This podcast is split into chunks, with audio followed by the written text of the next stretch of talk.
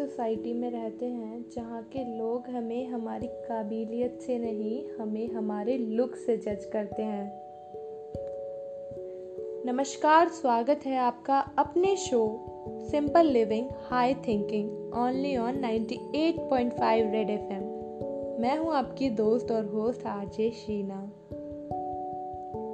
आशा करती हूँ आप सभी अपने घरों पर सुरक्षित होंगे।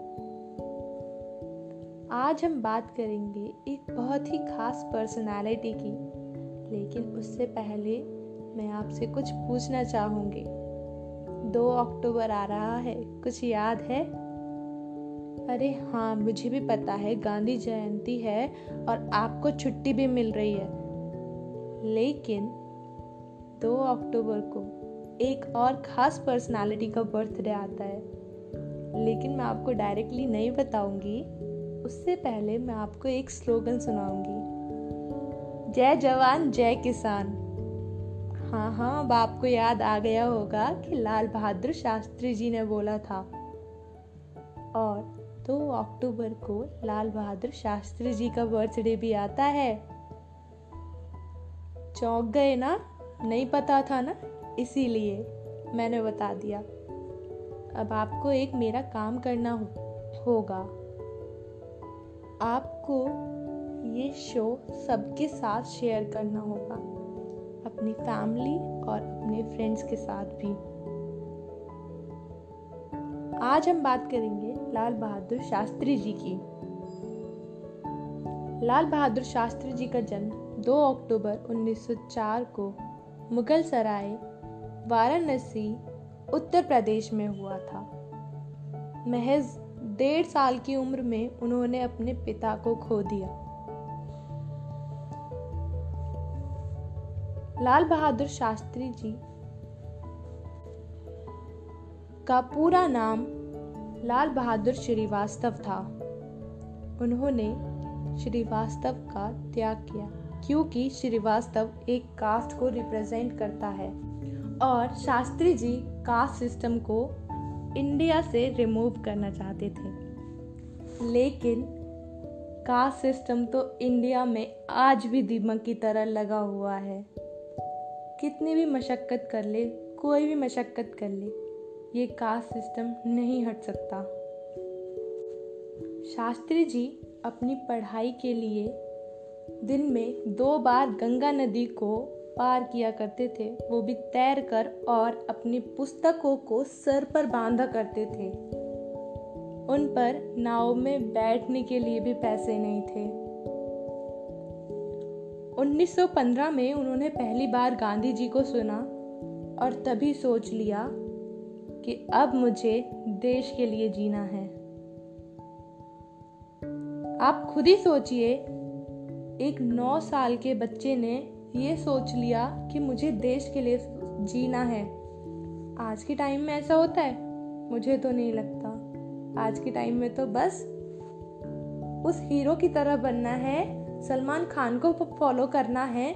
ऋतिक रोशन जैसे एब्स बनाने हैं। यही होता है बस। अरे, अगर आपको रोल मॉडल ही बनाना है तो लाल बहादुर शास्त्री जी को बनाओ। 1930 में उन्होंने सॉल्ट सत्याग्रह को ज्वाइन किया। जिसमें उन्हें ढाई साल की जेल भी हुई। सब कुछ आसान नहीं होता है थोड़ी सी मेहनत करनी पड़ती है। शास्त्री जी ने जो स्लोगन दिया, जय जवान, जय किसान उसका अर्थ था, सिपाहियों की जय हो, किसानों की जय हो। मतलब सिपाहियों की वजह से हम आज अपने घरों में सुरक्षित बैठे हैं। और किसानों की वजह से हम अपना पेट भरते हैं। 1926 में काशी विद्यापीठ विश्वविद्यालय, जहाँ से शास्त्री जी ने अपनी पढ़ाई पूरी करी थी, वहाँ उन्हें शास्त्री की उपाधि प्राप्त हुई। जी हाँ शास्त्री मतलब विद्वान और इंग्लिश में स्कॉलर कहा जाता है। 1921 में उन्होंने नॉर कॉरपोरेशन मूवमेंट में भी पार्टिसिपेट किया। अब बताइए 16 से 17 साल का बच्चा एक नॉन कॉरपोरेशन मूवमेंट, एक इतनी बड़ी आंदोलन में पार्टिसिपेट करता है तो वो कुछ खास तो होगा ही।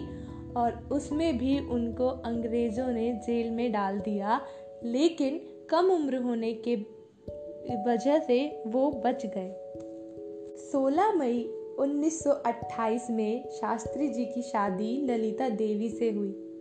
अब शास्त्री जी की शादी थी, कुछ खास तो होना ही था और ख़ास ये हुआ कि उन्होंने दहेज प्रथा को हटाने की कोशिश करी और उन्होंने दहेज के रूप में खादी के कुछ कपड़े और एक चरखा स्वीकार किया।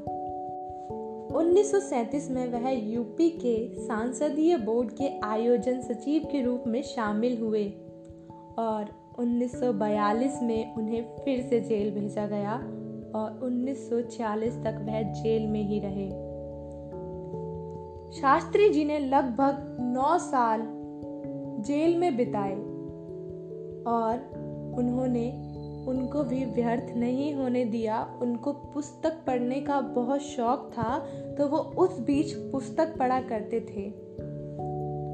उन्होंने एक मैरी क्यूरी बायोग्राफी को हिंदी में भी ट्रांसलेट किया। 1947 में वे पुलिस और परिवहन मंत्री भी बने। और उन्होंने पहली बार महिला कंडक्टरों की नियुक्ति भी की। जब वो उत्तर प्रदेश के मंत्री थे तो एक आंदोलन में उन्होंने लाठी चार्ज की बजाय जेट विमानों द्वारा पानी बरसाकर पब्लिक को तितर बितर किया, ना कि लाठी चार्ज करके उनको मारा, उनको चोट पहुंचाई। उन्नीस सौ बावन में वह यूपी के राज्यसभा के लिए चुने गए। रेल मंत्री होने के नाते उन्होंने 1955 में चेन्नई इंटीग्रल में खोज फैक्ट्री की पहली मशीन भी स्थापित की और 1961 में वह गृह मंत्री भी बने। 9 जून 1964 को वो भारत के दूसरे प्रधानमंत्री बने। उन्होंने एक साल 216 दिन भारत के लिए एज अ प्राइम मिनिस्टर काम किया। और उसी में उन्होंने भारत का लुक ही बदल दिया।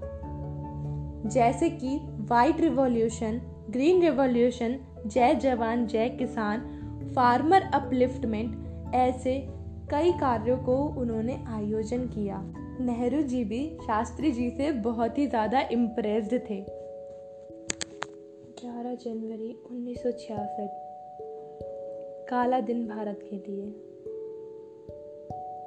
शास्त्री जी को दिल का दौरा पड़ने की वजह से उनका निधन हो गया।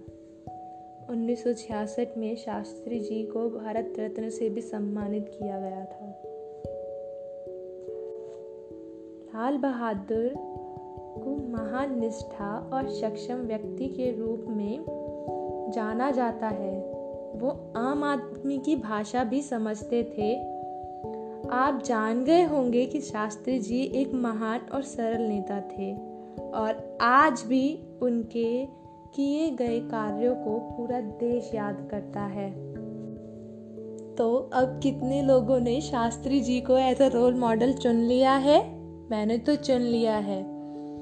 और अब मैं आपसे एक और बात शेयर करना चाहती हूँ। ये तो सारी बातें हो गई उनके स्ट्रगल की, उनकी अचीवमेंट की।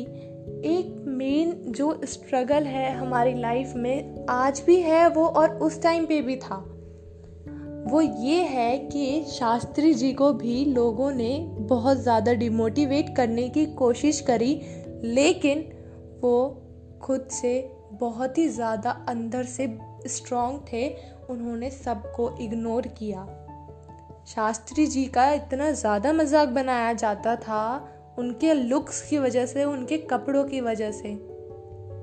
लेकिन उन्होंने कभी भी उन पर ध्यान ही नहीं दिया, क्योंकि उनका मोटिव कोई और था, कुछ और था, उनका फोकस कुछ और था। और आज उनके लुक्स से ज़्यादा उनकी काबिलियत पर हमें नाज है। जब सिनेमा घरों में शास्त्री जी का एडवर्टीजमेंट आता था तो लोग उनका बड़ा मज़ाक उड़ाया करते थे। यहाँ तक कि कैबिनेट में भी उनका मज़ाक बनाया जाता था। और तो और, एक टाइम ऐसा आया कि उन्होंने प्रेस कॉन्फ्रेंस में जाना ही छोड़ दिया, क्योंकि रिपोर्टर्स उनको ऐसे ट्रीट करते थे जैसे वो बहुत ही छोटे लेवल पर हों।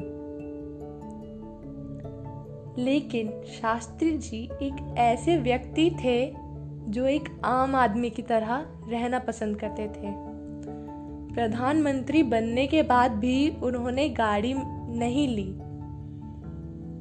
अभी तक ऐसा कोई नेता है जो बोलता हो कि मैं आम आदमी हूँ, बोलना तो बहुत आसान है। क्या कोई ट्रैवल करेगा पब्लिक बस में? पब्लिक ट्रांसपोर्ट में? नहीं ना। तो जो पहले नेता थे और जो अब के नेता हैं, उनमें ज़मीन आसमान का फ़र्क है। उस टाइम पर सिचुएशन कुछ और थी और इस टाइम पे सिचुएशन कुछ और है। तो इस स्टोरी में एक मैसेज भी है। चाहे आपको कोई कितना भी डिमोटिवेट करे, आपको हमेशा मोटिवेट रहना है सेल्फ मोटिवेशन पर फोकस करना है। ये चार लोग तो बोलेंगे, आपको डिमोटिवेट करेंगे। आपके हर स्टेप पर डिमोटिवेट करेंगे। लेकिन इम्पॉसिबल भी अपने आप को बोलता है आई एम पॉसिबल तो एवरीथिंग इज़ पॉसिबल अब मैं आपसे विदा लेना चाहूँगी। कल फिर मिलते हैं। सेम टाइम सेम जगह same show same host thank you